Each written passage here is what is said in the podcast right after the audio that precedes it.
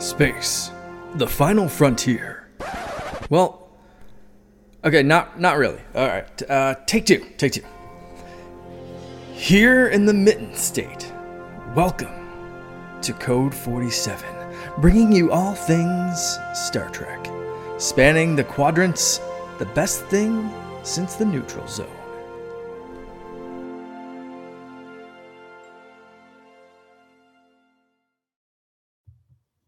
Back again on the Secret Friends Unite podcasting network. This is Code 47, episode 103. I am your humble host, Trek Lord of West Michigan, Charlie Carden, coming at you to talk about some Star Trek. I am joined, as always, by my faithful companions. All the way to, to my left, to my extreme left, would be the fantastic Kae. How are you? We've missed you. I'm doing very well, thank you. Oh, excellent! And then uh, my my partner in crime, who's going to stick with me for this entire episode, is because we're going to talk about Kae's absolutely least favorite Star Trek. That would be Enterprise in the second half of this deal. Uh, that would be Missy Merchant. Missy, how are you? Uh, I'm great. Glad to be back as always. Excellent, absolutely. And extra special guest uh, for the first part of the show is the Xbox One extension. Oh, damn it, I, Luke, I got it wrong. Uh, this is Luke Lohr. Xbox expansion pass. Thank you so much. I just, you know, extra's good at this kind of stuff. But uh, no, Luke is back with us, and Luke, it's funny we were talking about like, man, I know you were on before, but then, woo. It, it does it doesn't matter, you know what? Because we just moved forward. But yeah, how are you, my friend? Thank you for joining us. Talk about Strange New Worlds. Oh, I am ecstatic to be here. You know, I love Star Trek, and my schedule is not always allowing uh, me to do so. So I'm right. so excited to be here. Uh, I oh, I'm so excited to talk about Strange New Worlds. Yes. That's great. Well, we we've uh, you know after episode 100, we've had we've had a little bit of expansion in our kind of our, our stable of co-hosts, and I have uh, one chat with everybody when I say who's available at this date and this time, and someone will say me, me, me, not me, not me, not me, and so you're going to see a combination of of Kae and Missy, Jen, Peter, and maybe even Luke sometimes if he if he's so inclined, and it might be for half the show, it might be for all the show, but you're, you're getting a, a fair combination of some totally awesome voices. So, well, cool. Well, uh, we have uh, we have a kind of a good news, bad news thing. Uh, well, excuse me, I don't put the cart before the horse. We have news in so much that it's a good news, bad news thing. So, our extremely bad news uh, came yesterday. Uh, and uh, Todd and I were talking about this on SFU Prime, which you'll hear uh, tomorrow if you're listening to this uh, on Monday when this drops. But uh, Star Trek Prodigy has been canceled by Paramount Plus. Uh, seasons one and the now nearly completed season two are being shopped around to other networks. Um, this was a, an atomic bomb that was dropped on fandom yesterday. Uh, I was uh, I was right along there with the crowd that took to Twitter, that took to other social medias uh, to protest this. Uh, the show was canceled along with a program called Grease: Rise of the Pink Ladies, which April and I watched an episode of, and we were like, meh. Uh, and program called Queen of the Universe, a competition series Queen of the Universe. I think that's RuPaul, isn't it? I feel like I heard RuPaul's name thrown out there somewhere. Nobody? Crickets? I don't. Okay. I don't know. I'm sorry. uh, d- d- don't apologize. I don't know either. Um, but yeah, they uh, Paramount Plus is jumping on the bandwagon with Disney and Warner Brothers Discovery and having fun with uh, taking tax write offs for underperforming series. So, I mean, the obvious component of is is that none of us are happy about this. We all love it. I'm doing some solidarity wearing my prodigy badge today, but guys, how what I mean, I won't say how we're feeling, but tell tell me what we're thinking. Kae. Well, I mean, y'all, if you've heard my thoughts about Prodigy, you know it wasn't my favorite show. Like I was right. appreciating where it was going. You know, the characters were getting better. Um, but I think it's more indicative of the problem that streaming services are having, where they're expecting a huge rush of right fandom right, immediately like, right off the bat. Like and regular like, ratings back in the old right. days, right? And yeah. I I have a feeling like if Parks and Rec was done today, it wouldn't yep. have made it past its first season. Which like was, uh, The Office was, might yeah. have not made it past its first season. You right. know, you have yeah. all of these shows that go for, you know, seven, eight seasons. And it wasn't something where the first and second season had a huge following, but it gets picked up as word of mouth, especially because they're not doing a lot of, you know, promotional materials. Like they're expecting word of mouth to catch forward. Right. And so few shows end up having like a Stranger Things or Game of Thrones level right. fever to them. That lightning that, in the bottle, yeah. yeah. And so I just feel like they're just expecting everything to be a blockbuster. And if it's not, they're like, eh, we don't need it then. And yeah. all you're doing on, is pissing off the people. Yeah. yeah. And so then they end up embittered and they might cancel their service because they're like, why bother? Like, there's a lot of them. I don't start watching a show until the second season is confirmed. Right, right. Because well, it's it's the same thing. I mean, uh, I, will be yeah. honest. If you with Oxford, and he'll be like, "Oh, there's this new season of blah blah. This new show is this thing or that thing," and I'm like, "Yeah, well, you know what? Let them get some episodes under the belt, and then let me hear about the buzz. And if I hear right. about the buzz, you know, maybe I'll check it out." So, Luke, what about you?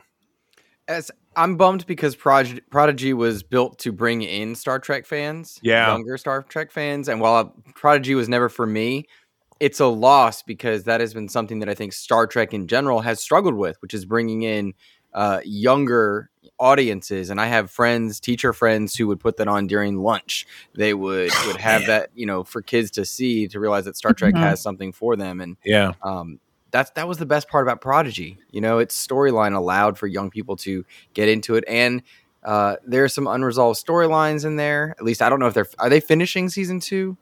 Well, it, that that's the buzz, but again, this is news from from yesterday. Okay. Um, and again, I, I, just have this feeling, and T- Todd and I did not agree about this when we were recording.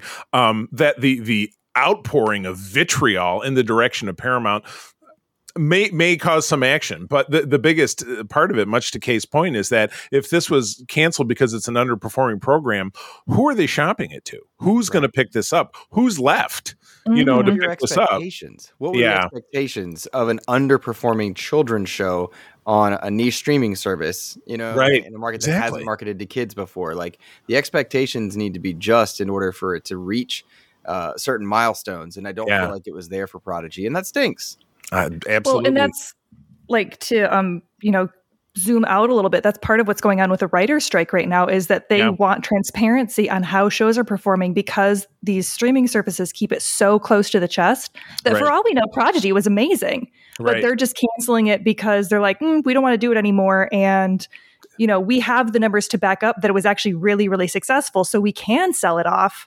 Right. But, you know, because we literally have no idea. Right. Find somebody by Missy. You you have not had your chime in, so chime in, please. And, and just to jump in off of Kae, you know, with the the writer's strike, it's also a perfect opportunity for them to say, if we don't want to finish it, we don't have to pay out for it. We can right. outsource it as is. Yeah. Yeah. Exactly. Ugh, yuck. It, it was also not my favorite Star Trek, but I feel the loss again for the next generation to kind of usher in mm-hmm. some kids to Star Trek even when we're working the conventions, you know, people come over with kids. We're like, hey, have you heard of Prodigy? It's a really great way to introduce your kids to it. And even you know, in the meantime, until it's getting shopped out, if anybody right. picks it up, you know, somebody's like, hey, where do I watch that? We're going to be like, mm, don't know. yeah, I mean, we we worked a show last summer uh, in Grand Haven uh, that was an anime show where we just we showed that entire series um, because it because it was perfect fit. And then we had we uh, we did a panel. A couple of April and, and Lori, who's number one of our crew members, did a panel about animation, and Prodigy was the feature. Uh, and now, for all intents and purposes, it's being erased from canon because it could essentially go into non-existence. Um, in the meantime, the first ten episodes are available uh, for purchase on hard copy. They're selling out everywhere. I did read that as a headline this morning. So if you go to Amazon or Walmart or wherever, selling out. I jumped on Fandango Vudu and snagged it, so I own the first ten episodes. So I guess those still exist, but.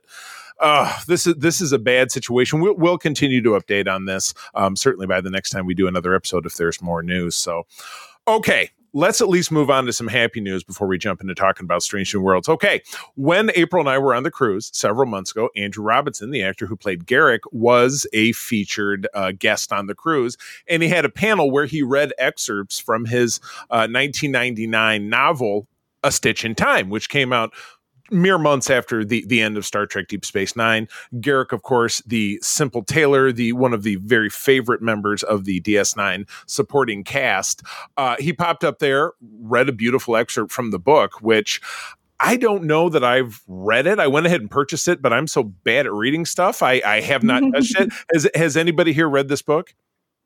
Have not. No, because you told me that there was an audiobook coming out. So I was like, why would I read it when exactly. he could read it to me? and I was right, because that's exactly what's what is happening. We did get word, uh, Andy did mention uh, that he was hoping, and he probably had it in the bag, but he was trying to create a little bit of suspense, um, that this is coming out. So I'm looking for a date, August 1st.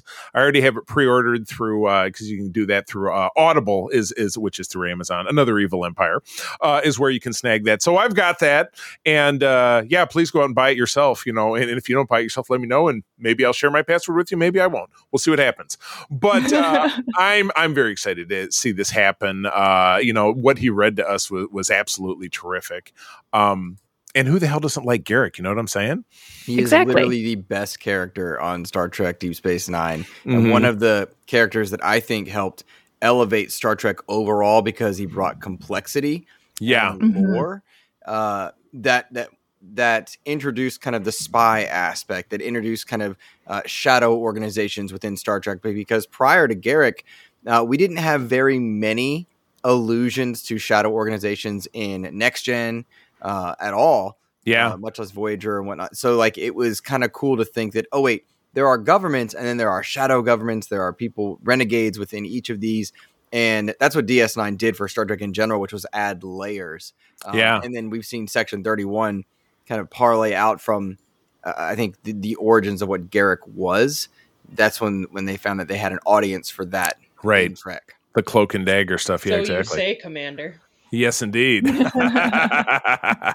Very good. Well, cool. Well, I look forward to this, and uh, you know, if we all end up listening to it, perhaps it's uh, perhaps we'll do a, a, little micro review on it once we get into August after Vegas, because uh, three of us will be at Vegas. Luke, I, I, mean, it's probably you know probably not your bailiwick, but maybe someday.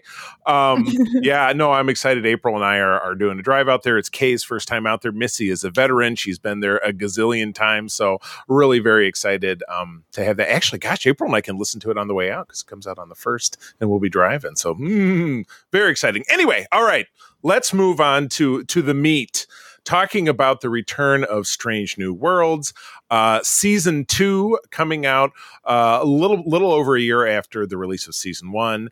Um, I've mentioned you know several times that I was fortunate enough working my connections through Kurt, who's a journalist friend of mine, that I got a screener for, with the first six episodes. So I had previously seen these about two weeks ago. I went back uh, and watched them again today, um, and I'm, I'm just I just continue to be blown away. This season is just going to annihilate everybody's brain.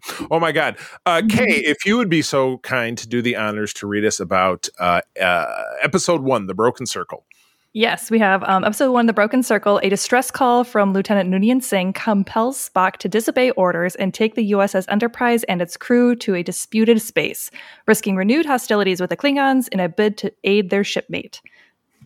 And I thought this was just a great way to start off the season. It was just absolutely fantastic. And I found out later that the reason why Pike was just not in it was because uh, Anson's wife had actually just had a baby. Oh, I, I so heard that was happening. Planned, yeah. Yeah, they planned, you know, nine months in advance that he just would not be in this first episode. So they specifically wrote it to just focus on the rest of the crew.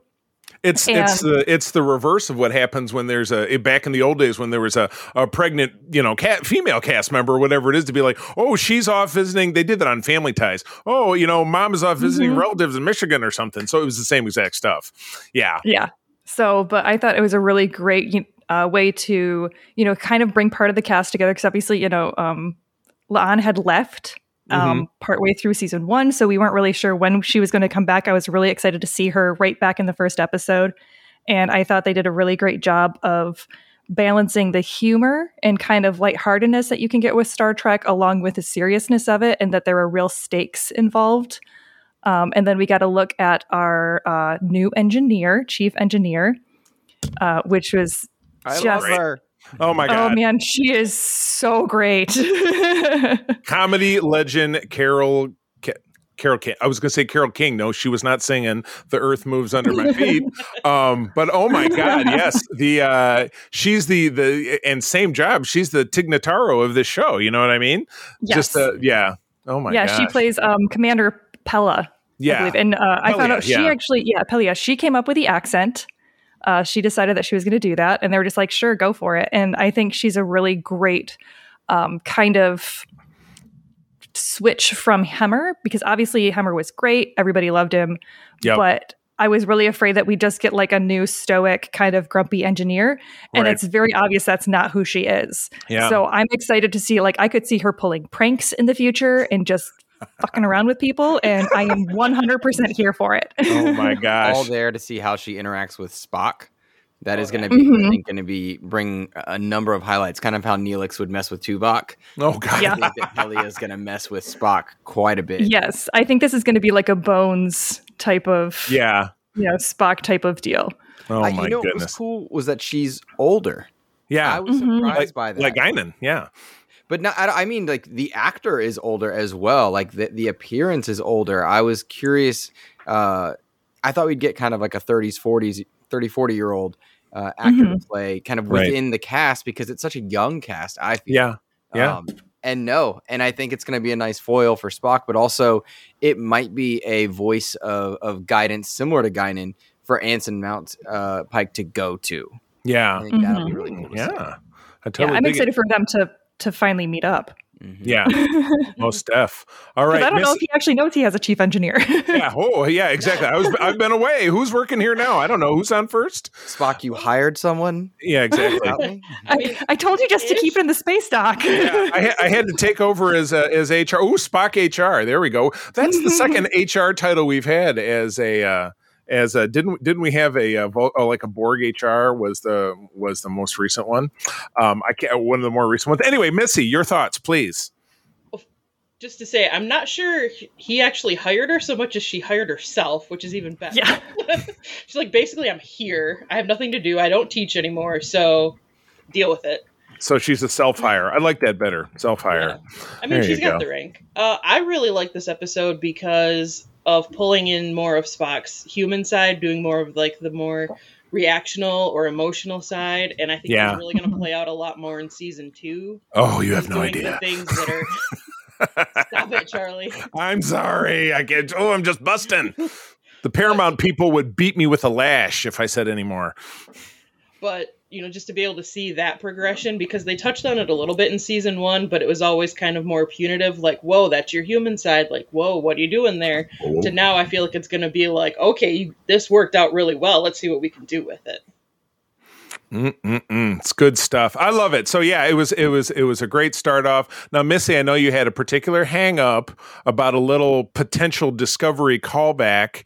You know, um, but yeah, because it was a Lieutenant Mitchell, who is the the young Asian woman who sits at Nav, said, "I think that's a crossfield class." Later in the episode, when uh, you have basically a Trojan horse, a, a, captured Starfleet vessel, that the Klingons are going to do a false flag uh, to attack another Klingon ship to reignite this war, and they fly out a ship that has some bearing of kind of looking like that series of design. Um, but again, you know, if you want to cut her some slack, uh, you could simply say that, hey, she didn't get a good look at it. Maybe the nacelles looked, you know, maybe the, the saucer looked alike somehow. I don't know. It was, it was, I mean, yeah, it was real was pretty piecemeal. Yeah. Yeah, you're right. It could be, it could be just that. So, um, but yeah, um, this was great. We got traditional Klingons back. I say traditional, like traditional post 1979. Absolutely the right choice. Yeah. Mm-hmm. Absolutely the right choice for all the reasons because they explained one element of continuity error when they did the eugenics, but the Discovery Klingons were such an outlier and yeah. Odd. And here we had Klingons that not only looked the part of traditional Klingons, but they acted the part. That they was that was pretty bloodline. key. They yeah. were laughing. They were honorable. They were violent. They were silly.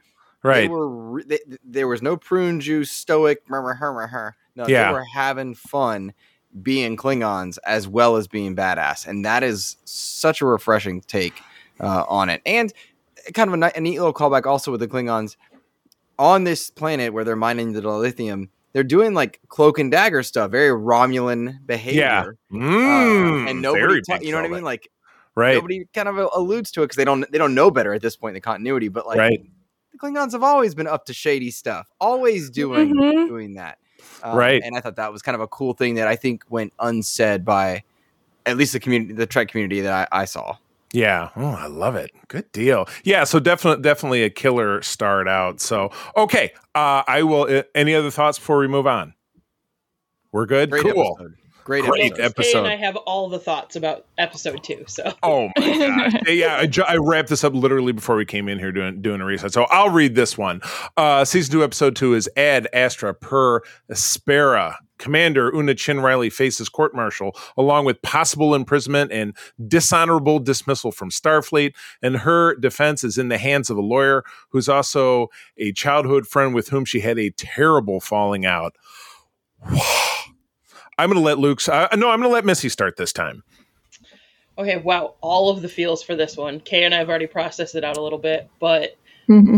this is Strange New Worlds equivalent, but we feel, or at least I, I will speak for myself, one up from Measure of a Man. Yeah, our top contender uh, when we did our bracketology, it won. It won out of all, 45 episodes. Luke, it was our number one choice of all of track. Wow. But but if it came down to Measure of a Man or this, I would have to vote this. Me too. Well. Me too. Believe it or not, yeah. Because with Measure of a Man, yes, you get to talk about you know what is humanity, but this examines what we actually have for humanity now with all of the humanoids and all the real world issues, you know, what LGBTQ people have to face, you know, when they're talking about I had to hide what I really was inside because yes. people wouldn't accept it and I would be persecuted for it. I mean, how do you not love that as a social commentary? oh my god! Well, which is of course what, what which is of course the bedrock that all Star Trek is based upon. Exactly. So Oh man. Well, I know I know Kae's chomping at the bit. We'll, we'll go back to our guest though. Luke, where are you at with this one? So I thought in complimenting episode one, the two episodes together encompass the best of Trek because in the beginning in episode one you had you know this renegade search for spock esque you know no we're leaving to go do the right thing because it's the right thing and then the second one you've got a courtroom drama and a lot of great trek happens in a courtroom uh, where you're doing the right thing because it's the right thing and and you're exploring what the right thing means in both episodes yeah. um i found it i found episode two a little slow at first but then once it rounds into its third act it all comes together in such a way that you can rewatch the episode and just love it. Oh um, yeah. I thought the, the payoff was just worth it. It was great to see um i almost said archer. It was great to see pike out there uh, fighting for his people yet again. Uh, the revelations that took place. Well, obviously we're talking spoilers. Yes. Yeah, oh, always, yeah, okay. always. Yeah. um, the revelations that she turned herself in, and the brilliant courtroom tactics by her uh, ex, but now again friend, um, really well done. And I thought the investment of the crew in Una's fate really showcase them at their best. You know, we love her for mm-hmm. who she is, what she's fighting for. She's a good officer, a good person. She's doing the right thing. And so the two episodes together, I think, encompass the best of what Star Trek is. Um, and I really enjoyed that. The one thing I, I, I was left wondering at the end was um, the Vulcan prosecutor. Mm-hmm. Um, what was his beef? Uh, is, Does that get explained? Like, the, did I miss it? The only thing that I could speak of is when Ortegas was in like the break room cafeteria and they were watching his exchange with Spock and Spock apologized like sorry you had to see that outburst. Where he yeah. stood up and walked away somewhat haughtily. oh, well, I'm, I'm so sorry. he had mentioned that it was somebody He was one that, of Sarek's friends. Yeah. yeah. it was one of Sarek's friends and he said it was his least favorite, so I imagine there's some background bad blood. There. Yeah. Yeah, bad blood. Bad bad green blood. Ooh, bad green blood. Oh, there there we go. Oh, now I got a name. oh my gosh. All right. Um, Kae, please. Yeah, um, you know, just echoing everything that everyone has said. Um, yeah, I agree with Missy. I do think this one uh, tops A Measure of a Man, not because of anything against Measure of a Man. Again, that was an amazing episode, but this episode really spoke more to a critique of our society as of right now. Like even watching it, it was really heartbreaking to see the celebration of Una and Neera and saying like this is a first step. You know, we're going to get justice for the Illyrians. We're going to be changing these laws, and we know full well that a hundred years later, nothing really changes, and that you know Bashir is still having the same issues and having to face the same challenges when he was, you know, genetically modified against his will when and nearly kicked child, out of Starfleet. Yeah. yeah. Right. Um, and so, and again, though, that just reflects the same kind of things and the same kind of struggles that we go through as a society where like you know yes we had the emancipation of slavery that didn't mean that you know black individuals were suddenly equal like we still have right. to go through the civil rights movement we're still going well, 100 years now. later yeah yeah, yeah and, and 60 exactly. years after that yeah yeah. we're we're still struggling, you know, and through a whole new civil rights movement for the LGBTQ community. Which you know, how mm-hmm. how much long do we have another sixty years of that? Let's hope it's only sixty years. You know what I mean, or less, of course. So yeah, we we plod as a society to move forward. But yeah, it's a great example, and that was one that Todd said, like, how does she just get to go back to her job? Okay, that's a little suspension of disbelief, but they did it to Data. Uh, they did it to Bashir. You know, Bashir. Right. You know, uh, if you remember the end of that episode, it was called uh, Doctor Bashir, I presume, where Lewis Zimmerman Zimmerman, who was, of course, Robert Picardo, the creator of the EMH, was working on creating a long term uh, medical hologram. Bashir was to be the template. And through his research, he uncovered, you know, he brought his parents to the station and uncovered the fact that he was genetically engineered. And then he, they had to go through a, a, you know, stand in front of a tribunal of a Starfleet admiral who said, "You, we made a deal, and your dad goes to prison, but you get to keep your medical practice." So it's kind of a weird, like, that's that's Federation yeah. law, I guess. Whatever. Honestly, but I, mean, I think the one with Una worked more um, concisely just because yeah. there was a very clear cut law of she applied for asylum. Yeah. Which is what she is seeking now. And so, right. as someone who applied for asylum, that means that, you know, they cannot hold her gen- genetic modifications against her, which means that she can be reinstated into her previous right. role. Agreed. They exploited a loophole as right. opposed to changing their minds on their wrongness. Right. You know? Right. Yeah. Federation didn't backtrack or right. Or, or they, they and a loophole was executed too. The majority of the courtroom was very pleased that a loophole was found, it seems, mm-hmm. but there was mm-hmm. no seeming effort to fix the wrong or probably right the wrong of you know the aliens not being allowed to participate in Starfleet. And I thought that was it was uh, clever and great writing. Yeah. But yeah, it, it continuously shows only, Utopia failed. Yeah, yeah. Th- th- this resonates with me. One of the this is the randomness that is my brain. Uh, in the movie Dirty Dancing, at the end of it, where you know nobody puts baby in a corner, you know Patrick Swayze comes in and they're doing their dance, whatever. Jerry Orbach, whose baby's dad, comes up and says, "I know it wasn't you with Penny, the girl who got pregnant." And there was the where he says, and he says, "When I'm wrong, I say I'm wrong." And then I always say at that moment, but I'm not saying that now. you know what I mean? So, yeah, exactly. Uh, there's a preponderance of me being wrong, but that's not what I'm saying. So, yeah, we can only go so far. So, you're right. It, it, it echoes the, the glacial pace placed by we as a as humankind really move things forward so mm-hmm. uh, a very very important episode so no doubt about it so cool other thoughts has, that, has everybody everybody put their put their coins on the table are we good everybody's i would like Oh yes, please. I just want to. I want to make two points. Um, the actor who played Neera, uh, I think her name is Yetide yeah. Uh, just phenomenal. I mean, because she had a lot of speeches to go through, and Heavy that can lifting. look, yeah, yeah, that can come off, especially in a courtroom drama, can come off real cheesy, real fast, or real hokey. Yep. And she just devoured it. Oh my god, it was like absolutely amazing. Yeah, yes, and then um, when Pike hugged Una and there was that moment of him looking like just it was that moment of dad panic where he like finally shoulder. acknowledged for a yeah. moment like I could have lost her and everything and then he's like oh my gosh and then he's like nope got to got to keep it together yep, just back. peak again peak acting which is I wonderful I love their relationship and it's I, so I, yeah, I rolled my tears up at that one too, and it's great to see. And Kae, I know you've commented on this on in other relationships in Star Trek. It's great to see that. Oh, it's a man and a woman, and we don't have to make it romantic. It's just there's yes. nothing. They are they are two competent. They're be, they're best friends. Mm-hmm. They're best friends, and it has nothing to do with their sex. And it's just yeah, I love it. I absolutely love it. Awesome, Luke. I loved La'an's uh, the way that she was asked to investigate and look into things, and Uhura stopped her yeah. Yes. He's your mentor. You're mine. No. Yeah. Love exactly. That moment. Um, yeah. Love growth. on. Yeah, and, and La'an had to consider why she was mad, why she was angry. Um, I, I enjoyed that uh, quite a bit. Um, I do not understand Star Trek's insistence for Gilbert and Sullivan references. I don't get it. I am the very model oh. of a modern major general. Did you see the shorts? No. Oh, there is a there is a short um, oh, where yes, they did like the, the, logs. Yeah, the Short Treks where Una and Spock get trapped in an elevator. Yep, yep. yep they yep, end yep, up singing that song together. Yeah, okay. right. exactly. Okay, and so then that, and then yes, it comes back in insurrection with yeah. with Picard and Data singing in the shuttlecrafts, and that's how they capture him because he's malfunctioning. One more thing we didn't say uh, before I, before uh, episode one, I would like the ship to go. I love that moment. So good. Well, or even the fact that they were uh, like then talking almost like X, like X is something. Well, my previous captain liked to say Zoom. Like yeah, right. all of these really like kind of absurd things that people yeah, exactly. do.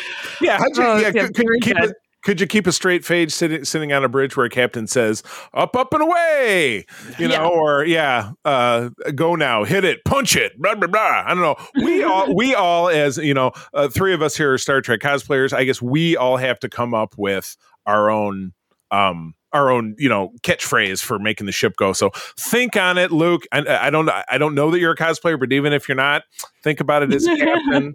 We'll see what we can get going for you. So well cool. All right well let's wrap this up. You guys this was awesome. Uh, luke and Kae are going to be leaving us and missing that are going to be continuing uh, to talk about enterprise. Luke where do people find you out there on the internet please if you're so inclined to to explore the video game verse, uh, I host a podcast called the Xbox Expansion Pass, uh, and you can find me on all your podcast services with with XEP, uh, and then on Twitter at Insipid Ghost. Awesome. And Kae, what about you? Uh, you can find me on Twitter at Quintessential Geek, um, or QT Geek, excuse me. It's Q underscore T Geek. And then on, uh, did I say that was Twitter? Now I, I lost track. Okay, that's, okay. that's Twitter. And then Instagram is um, K Photoscape. Very nice. And I am a moron because I forgot to pay homage uh, to our wonderful patrons, one of whom happens to be sitting on this program right now. Uh, the, the folks uh, over at patreon.com slash secret friends unite who make it uh, possible for Todd Oxford, myself, and Mark Carabin, and a lot of the other people you see uh, on all of these recordings to make fun bonus content are individuals like Missy Merchant, uh, the fantastic Nyhus family, that would be Sean, Stella, and Henry, Andee Milliken, and Jamie Prinky. We are very glad to have you. Thank you uh, for giving us three nerds the chance to do that voodoo that we hopefully do so well.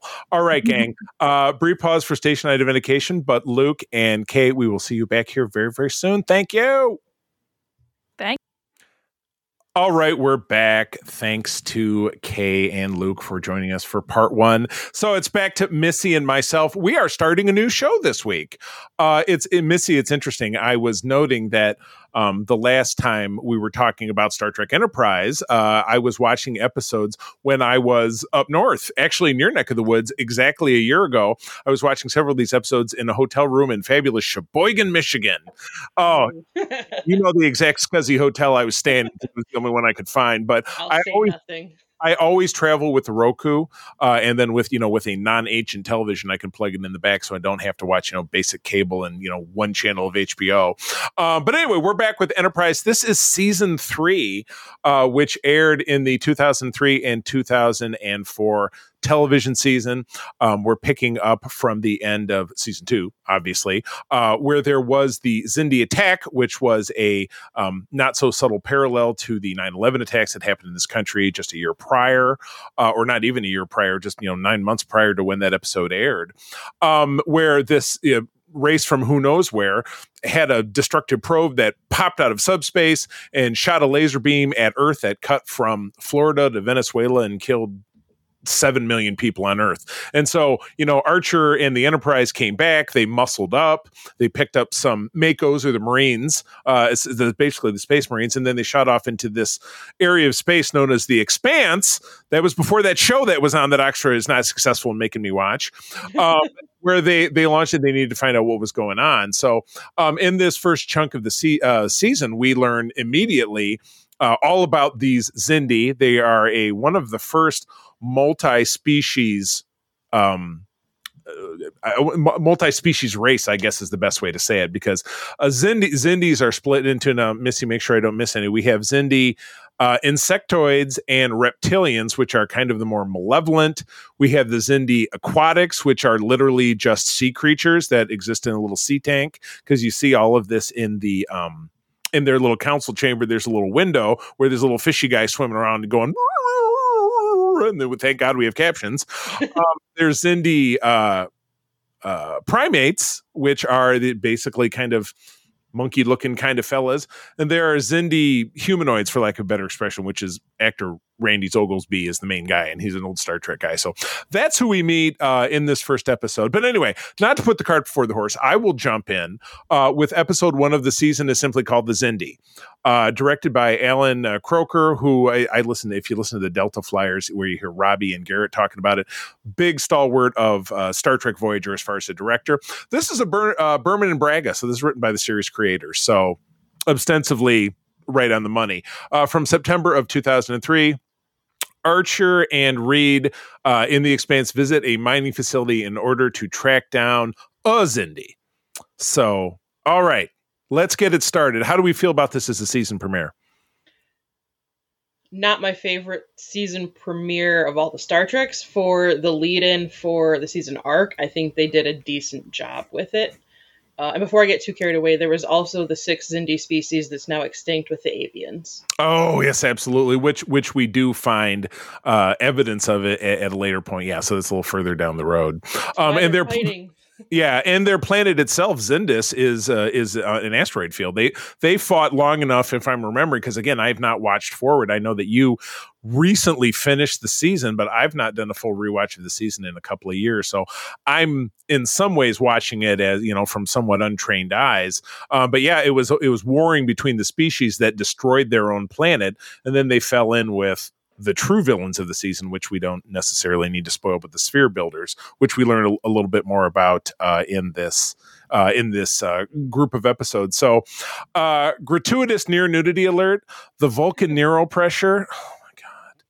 So we had big complaints, and, and Kay was certainly a part of it because we, we did get her to watch one or two episodes, including us, you know, the the series pilot Broken Bow, um, where it, much like you and I miss on the Facts of Geek Life, one of our Patreon shows, talking about Scott Bakula, and in the first sit, what there were nine episodes in the first season of Quantum Leap. He's shirtless or naked in all of them. so in this, we get Trip shirtless.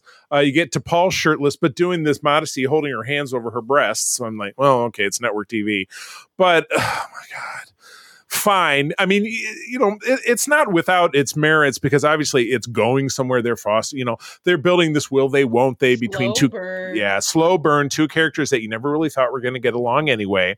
Um, so yeah, that's the B story because Trip is, you know, he's he's stressed out, he can't sleep, and so you know, uh, Phlox is not able to, you know, successfully treat him with medication, so talks him into basically sets this up, and you kind of can figure out where this is going from there. So um some you know pretty exciting action sequences in the mining complex where this you know terrible uh mining foreman introduces them to a, a Xindi uh, prisoner who is a miner there, and then they have to do this kind of daring escape where they have to climb through this plasma tunnel, and they escape at the last minute. As plasma shooting up, and so, um, yeah, I mean, and they, they have to wade through. What was what was the line like? You know, uh, a, a, sewage refuge takes on a whole new meaning when it's from six different species. ah. But yeah, the the the thing they're going through this this sewer that they're going through is glowing yellow and green. I mean, I've never been in a sewer, but I thought it was usually pretty monocolored. I thought it was pretty much just brown. I don't know. But you, have you seen aliens before? I mean, we don't know what they excrete. Yes, exactly. Yeah, they might they might be it, it might be all, all goo all the time. So um anyway, yeah, uh cool fun daring sequence of escape, um really gratuitous partial nudity um for the, you know, like ooh, it's boobies. I mean, it was just basically what it felt like that they were showing off. So um but anyway, okay. So uh then we jump into episode 2. Take it away. Oh, hang on. I don't have, I have my notes. Hang on. not prepared. Demerits. That's okay. You get you get a pass because you pay the bills. All right. So season two, episode two, Anomaly by Dave Strain and Mike Sussman. September 17th, 2003, we see the crew of the Enterprise encountering the Delphic Expanse firsthand and deal with pirates operating from a giant cloaked alien sphere. Schwa, schwa, schwa. Yeah. So I mean, I like this. I think it again not definite like not one of my favorite episodes of the season. I feel like it's one that if you take out the external aspect of the pirates, yeah, they learn a little bit about the Xindi when Hoshi's able to kind of go through their ship's database. Yeah. And get and extract what 80 90% of their information. That could have really come from anywhere. It yeah. didn't necessarily have to come from a pirate ship that's been just kind of hanging out in Arr, pirate ship. um, I do like the like main bridge crew character development in it, specifically with T'Pol and Trip, not necessarily even as their like budding relationship, but both with Trip and his PTSD and how it's becoming more apparent and he's yeah. not able to kind of cloak it anymore. Yeah. And then also with T'Pol, at this point, she's had a little bit of not necessarily direct exposure, but indirect exposure to the Trellium. So it's yeah, Trellium D kind yeah. of starting to seep into her system and you can see some changes on the horizon for her. Right, exactly. So, um, it's funny. This had two tropes of not only Star Trek in general, but but this show in particular. Um, you have the final act big shootout where there's a bunch of explosions on the bridge, and then they get away at the last minute. Um, that happens a lot, and it happened a lot on Voyager as well. But you had the somewhat manufactured. Uh, you know, uh, Archer had the one pirate in jail, and then he's like, "I'm going to throw him out an airlock," and the guy's like, "You won't do that because you, even though he doesn't know Starfleet, you seem far too decent to throw me out the airlock, Captain." And it's like, ooh, it's just very manufactured. And I just I did I didn't care for that. Um, and again, the the whole real downfall of Enterprise as a show is that you know we're we're horning in on over 15 years of continuous Star Trek, and too many of the beats repeating them is, was unavoidable because there's only there's only so many cats in the bag of tricks. You know, ooh, cats in the bag of tricks. That, ooh, that's not a bad name for this episode as well. I don't know. What do you what do you prefer, bad green blood or cat of a bag of tricks? Cats in the bag of tricks. I think bad green blood. All right, we'll stick with that. Bad green blood. So anyway, as much of a like an overdone trope that it is, I made note that it is a good starting example for what progresses through the rest of the season as Archer's moral downfall. So, what Star Trek captain would put somebody in an airlock with the intent of if I have to go all the way and actually kill this person if he doesn't it, give me the information, I'm okay with that at this point. Right. It's, it's very Janeway because Janeway did the same thing in, in Voyager, uh, the uh, season five, six cliffhanger, the Equinox, where she, you know, tortured the one crewman and was going to, you know, let the, let the interspatial e- alien eat him if he didn't give up his, you know, that, if that guy didn't give up his captain. So yeah, you're right. You know, and I mean, in Voyager, Voyager did the, you know, bad captain in a terrible situation what the hell I would do certainly every cliffhanger, you know, and Janeway sailed through it. She always did great. Where Archer, yeah, I, I just don't know. I just don't know. I feel like it was it was maybe just too much of the same that was kind of dragging. And I and again, the downfall of the show is that I think the audience was kind of feeling it as well. You had diehards like myself that would never not tune in, and I'll still never not tune in, no matter what they turn out. I'll still be watching. But for um, people who are just watching it, like, oh, it's a new Star Trek, and oh, it's the same old Star Trek. So yeah, it's a, it's a tough one. Um, not not it's and it's none the more evident in episode three Extinction, directed by LeVar Burton, awesome. Geordi LaForge, uh, Andre Bormanis is uh, was the I believe he was him and Naren Shankar were the science advisors uh, on Star Trek uh, Next Generation. So you got a real pedigree of great talent makers. September uh, of 20, of 2003, uh, while pursuing the Xindi, which is what they're doing the whole time, three crew members are exposed to an alien virus and begin to mutate into the Lokek, a long dead alien race. Wow. Planet of the Apes. Planet. Yeah, thank you very much. Yeah, Planet of the Apes. Um, nothing bugged me more than them talking in funny accents yet still talking in english um, back in the time where you know we didn't really have the ut the universal translator that was hoshi's job. Um, some real primitive cgi where you know archer breathes in and then you zoom inside his chest and his heart you know oh he did a grinch. His heart grew three times its size. And then he got like an extra lung or like and, uh, like two pancreases or something like we're supposed to be like ooh.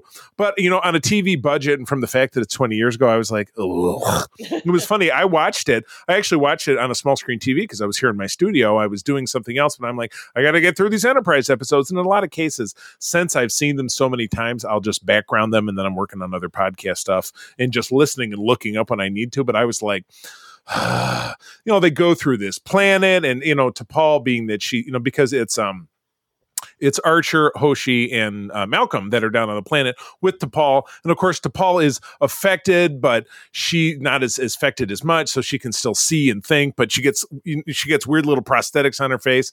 It's just, in some ways, it's kind of a cool sci-fi concept, you know. And the long dead alien race, it's not terribly different in its own way from like the inner light from TNG with Picard and you know getting zapped by the alien probe and living a 30 year lifespan in 30 minutes and coming away with this little flute and all that stuff. It's the same concept, but this is just just just corny. I just I just get like oh look I'm just I just oh I just can't I, I just couldn't take it. I thought it was bad then, and it it certainly has not you know the CGI piece of it is not aged well um, we had an appearance of uh, uh, we had a guest actor who was someone native to the star system they were in, and he was played by the same dude who was Curtis in a few episodes of a few seasons of 24, which I've mentioned a zillion times as one of my favorite shows from Fox back in the old days. Um, that was the only recognizable face. But yeah, they're in th- this other race. Uh, once they found out somebody was infected, because they did it to one of their own crew members, they go down to the planet to hunt down our people. And one of their people gets a tear in his EV suit, and he gets infected. So they just set him on fire. It's cool. You know what? Yeah.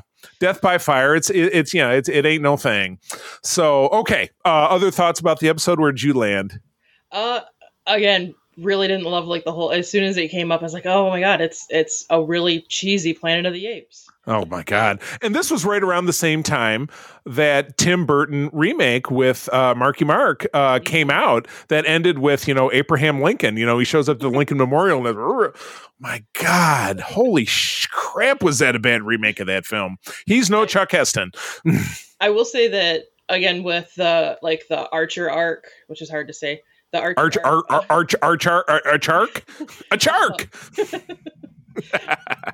With that, like his descent into madness, again an example of like the blurred morals of the Xindi attacked Earth, and if I have to wipe out the entire race, it's fine. And then, kill it with fire. exactly. And then the other, you know, to look at the other species to be like, hey, this infected our people, you have to die now. He's like, oh, well, just hang on just a second. Like, just a minute. and the part that actually I while I don't like it as like a Star Trek or an Enterprise episode, I love the underlying tone of this is like the third time that on an away mission T'Pol's had to essentially parent other Oh yeah, and it started real early because they went to the planet where the it was like the M Night Shyamalan thing where right. the wind was the enemy, and she was like, "All right, you guys, come on, let's all get around campfire with each other. Yeah, give me, the, well, give me the gun. We'll have some fruit roll ups, and then you can drink your juice box, and then it's sleepy time." but then also the aspect of there, there's like the, the T'Pol part. Then there is uh, Trip who's left in Com who's hating every moment of getting drug around the ship. Like, when are they going to get back home? And yeah. to come back together of like mom and dad of, do you know how your kids were today? Do you know what happened at this house while you were yeah. gone?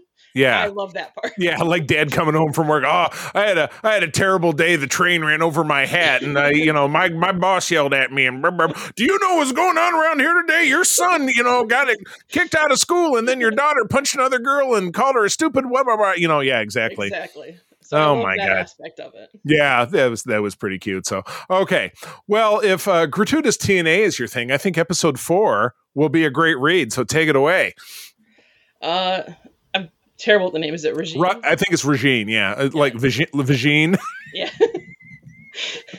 so episode four, Rajiin uh, by Mike Fahar. So, October 1st, 2003, a slave girl Archer rescues from an alien bazaar, seeks refuge aboard Enterprise, but betrays the crew. Dun, I don't get. I, I don't know if my audio is good enough for you to hear the eyes rolling back in my head. What a stinker! you know, it was just. I mean, the girl, the girls a total, and they do the same plot line in season four with with three Orion girls. Big surprise because that's the deal. And that was in that episode, you, you really learned that it's Orion. It's Orions are basically Beyonce, who runs the world, girls, who runs the mm-hmm. world, girls. Well, yeah, in this, she she's a Xindi flunky. She's obviously she has this ability where she can absorb biological data by stroking someone. Oh my god. So she's stroking Archer. And then she's stroking T'Pol. Uh-huh. yeah. Oh my god, this just yeah, and yeah, the alien bazaar where she's like, "Well, you know, we can, uh, you know, the oh, anything that you would like." It was like the, I don't know if you're much of a fan of the Rolling Stones, but in the late '60s they did a. Uh, do you remember? Are you familiar with the Rock and Roll Circus? Oh yeah the one hour that this was very much oh Mick Jagger on the rock and roll circus. oh my god, the Star Trek circus. I'm not yet, and I'm, we're sticking with the episode title, but that could be a that could be a runner up. This was a serious stinker. Z- zero out of five stars for me. Yeah, would not recommend. Oh my god, yeah. I mean, I don't even I don't even really know what else that you could say. It was Again, it, keeping the psych thread because doing the psychology of Trek season three Enterprise is going to be a big chunk of it as far as yeah. the information they had. So one thing that stood out to me is when she's having this, you know, I'm going to stroke all the crew members that I can and get their information. I'm gonna stroke them. I'm, stroke I'm stroking. That's what I've been doing. That's an old, that's an old song too.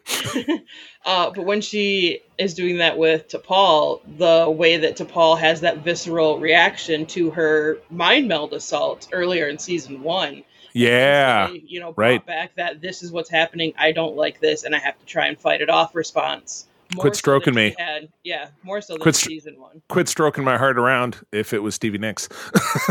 oh. But yeah, as far as episodes go, yeah, this was a this was a O out of five. Big thumbs down. All right, well let's move on. Uh, episode five is you know what's nice about the season is twenty four episodes, so we're six, six, six, and six. Uh, but this is episode five of six. Impulse. Uh, David Livingston again, big name in the series.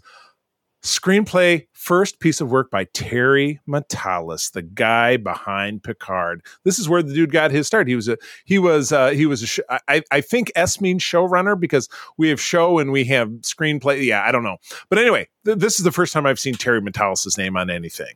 Um, and the teleplay is uh, Jonathan Fernandez, October of 03.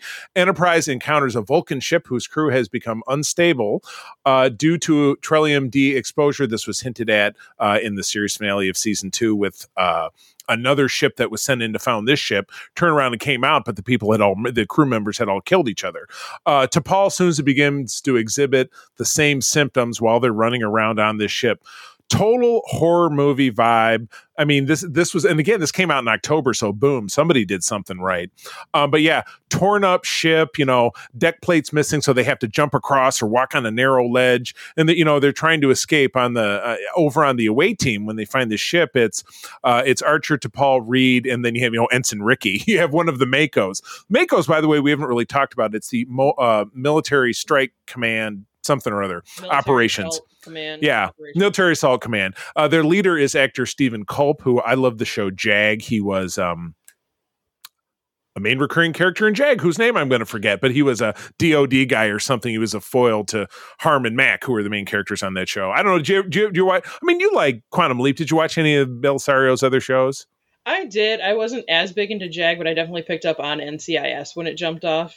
Yeah, I hear you. Starting Jag, so exactly, and and ran twice as long as Jag did, isn't it? And it's still running. That's a favorite of. Episode, it's like season twenty something. My God, yeah, that's yeah. Uh, Jag, and Jag ran ten, but anyway, this is not the Jag podcast.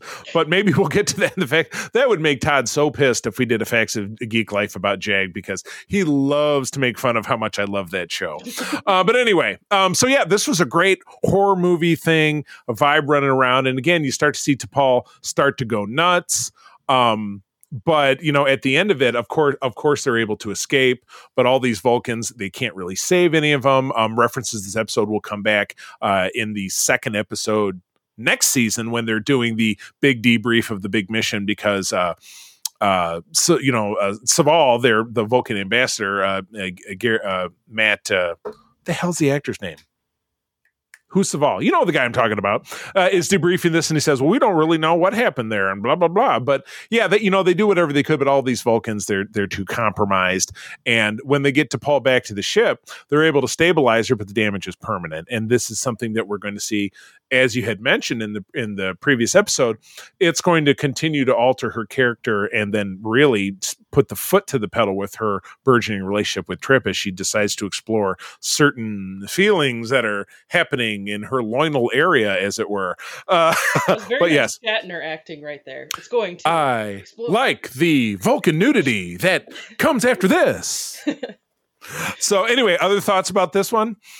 uh, I again, I this is my psych season for Enterprise. The way that T'Pol's reacting, both when she's on the ship with the other action with the Vulcans, but also we know is because of the effects of the Trellium D. It was such a good analogy for me of she's terrified because she doesn't know how she feels with the exposure to this chemical, but also she's having to fight for her life against her own people. It's like this is a battle you against myself. yeah.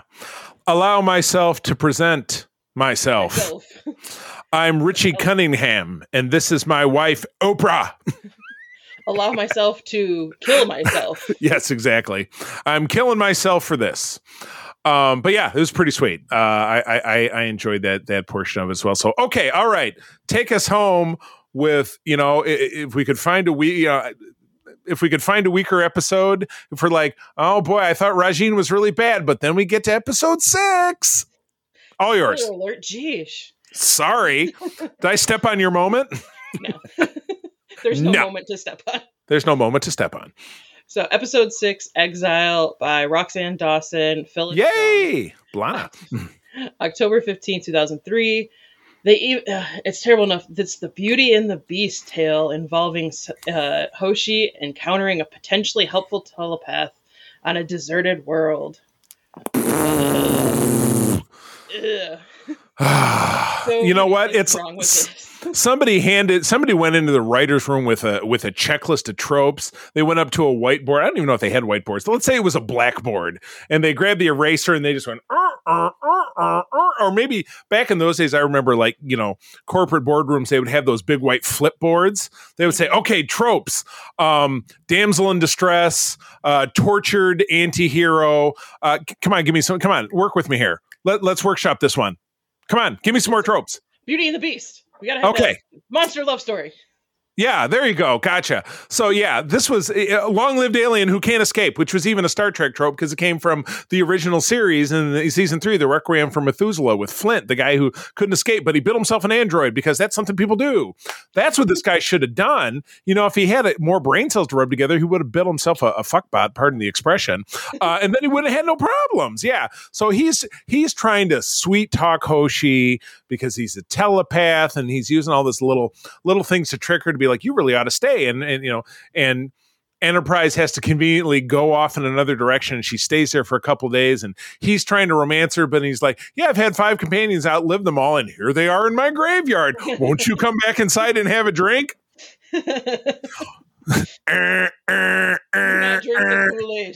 yeah, God, literally, exactly. Hello, Jonestown of Star Trek here. Oh my God.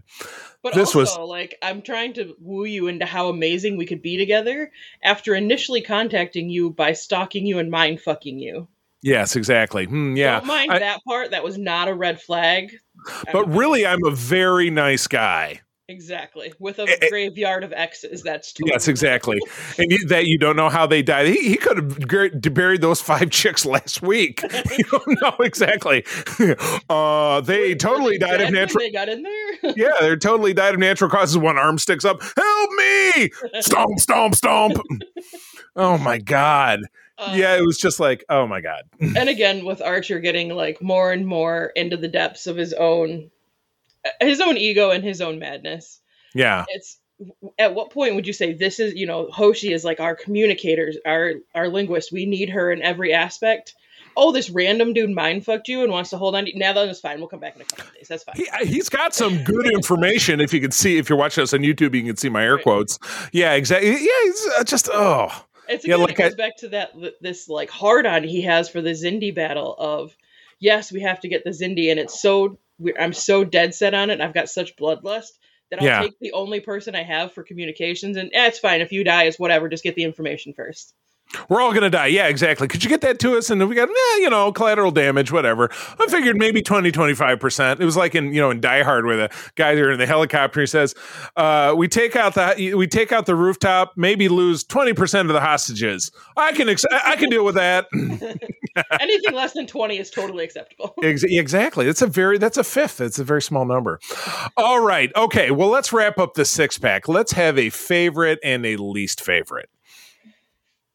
I'm gonna say favorite is gonna be Extinction. It that's yeah, your favorite extinction yeah. with the Lokek? Really? It it is in this group. Uh, I'm Bold. again. I, I really like it. Basically, for the T'Pol having to mom the kids in the park and Trip trying to keep home down when he has no idea how mom actually runs everything, and then coming together of you don't even know what it's like. You don't even know. You don't understand what it's like when you're not here. Yeah, exactly. oh my god. Understood. You know what? That's that is a unique perspective. I really appreciate that. Cool. All right. And how about a favorite? That was my favorite. That was your favorite. How about a least favorite? That that's what I meant to say. Beauty and the Beast, hands down. na na na na sucks. It's a bunch of crap. Do do do. I can keep going, but I won't. oh my god. Nothing else needs said. Yeah, exactly. Oh my God. Well, it's it's tough to punctuate. You know, I'll go least favorite favorite. Rajiin uh, was, like I said, zero stars. Do not recommend. Here's a chick with big hoots, and she's gonna she's gonna basically molest anyone she touches because her whole she's gathering bio data for a new bio weapon, which is what she was there for. But he rescues her from an alien bazaar, and she's all, "Oh, Captain," she's, "You're not my property." Oh, it's just, oh my God. I know. Trope trope spectacular. And then I loved Impulse. I loved the horror movie vibes, you know, and I love that this was what I thought of these episodes made the the the the most lasting impact of character development and how T'Pol is fundamentally changed on a biochemistry level. You know, she's she's less able to suppress those those Vulcan emotions now because she's been changed by Trellium. So, oh, all right, okay. Well, that does it for part one of season three of Enterprise. So we will return uh, in our next episode to take on another six uh, six chunky wonky. So Missy, as always, it's a pleasure. Where do people find you out there? Mostly on Instagram, and it's at uh, Mama Merch underscore thirty three. You can also find me on Twitter. Less active there though. That's at Senora Vaquera. You're only active when I tag you on something because I'm more active on Twitter. uh, you can find me there at the C3. Uh, I uh, shared a, uh, a, a meme about uh, the Prodigy cancellation, which got reshared over 200 times. So that's my 15 minutes. I was talking about that uh, on SFU today. But um, yeah, that's where you can find me. April, my wife and I, along with Missy, run the USS Grand Petoskey. That is one of the largest chapters of Starfleet, the international Star Trek fan club in the world. We are based here in West Michigan but we have uh, members all over the state of Michigan. I also actually head up Region 13, which is Michigan and Eastern Canada. If you are a Trekker within the sound of my voice and would like to meet other Trekkies in your area, please seek us out at uh, the Grand Petoskey website or socials of the same name, uh, and we will uh, connect you with somebody therein. Uh, one last time, I also want to thank Missy included, our awesome Patreons. I did forget to mention if you visit patreon.com slash secret friends unite, you are eligible eligible for a free one week trial uh, of our programs. Choose any tier level, and then you got seven days to listen to our awesome shows. So does Missy and I get off here, we're actually going to record an episode of The Facts of Geek Life where we take a classic genre or animation show. We pick a handful of episodes and then we break it down some with hilarious results. Um, t- uh, Todd, who's my partner over on SFU, we do a great show uh, about comics called The Spinner Rack. Uh, Mark, our third partner, jumps in with some commentary with his uh, his uh, Nerdian's Corner. And uh, my wife April and I do quarterly a bad movie review show where we take something classic and just tear it apart. And Kae and Missy uh, have spearheaded our awesome interview program on the Personnel Files where we talk to folks like Doug Jones, Tara Rosling and John Billingsley, amongst others. So yeah, we to drop in a week or so. There's a new one. Yep, first part of July. So not that you have to wait, but you know what? Doing it right in July, you're going to hear some cool new content. So well, all right. Well, with that, I'm going to uh, thank everybody for joining us. I'm going to tell you that sharing is caring, and to keep on trekking. And may you always find hope in the stars. This podcast is part of the Secret Friends Unite podcasting network. Visit secretfriendsunite.com for more great shows, articles, news, reviews, and more. Secret Friends Unite podcasts are available on Apple, Google, Spotify, and other podcast services around the world. If you'd like to be part of the conversation, you can join us on Facebook or our new Discord server, or follow at Secret Friends U on Twitter. Please subscribe to Secret Friends Unite on YouTube and visit our merch store at teepublic.com. Just search Secret Friends Unite. Thanks for listening.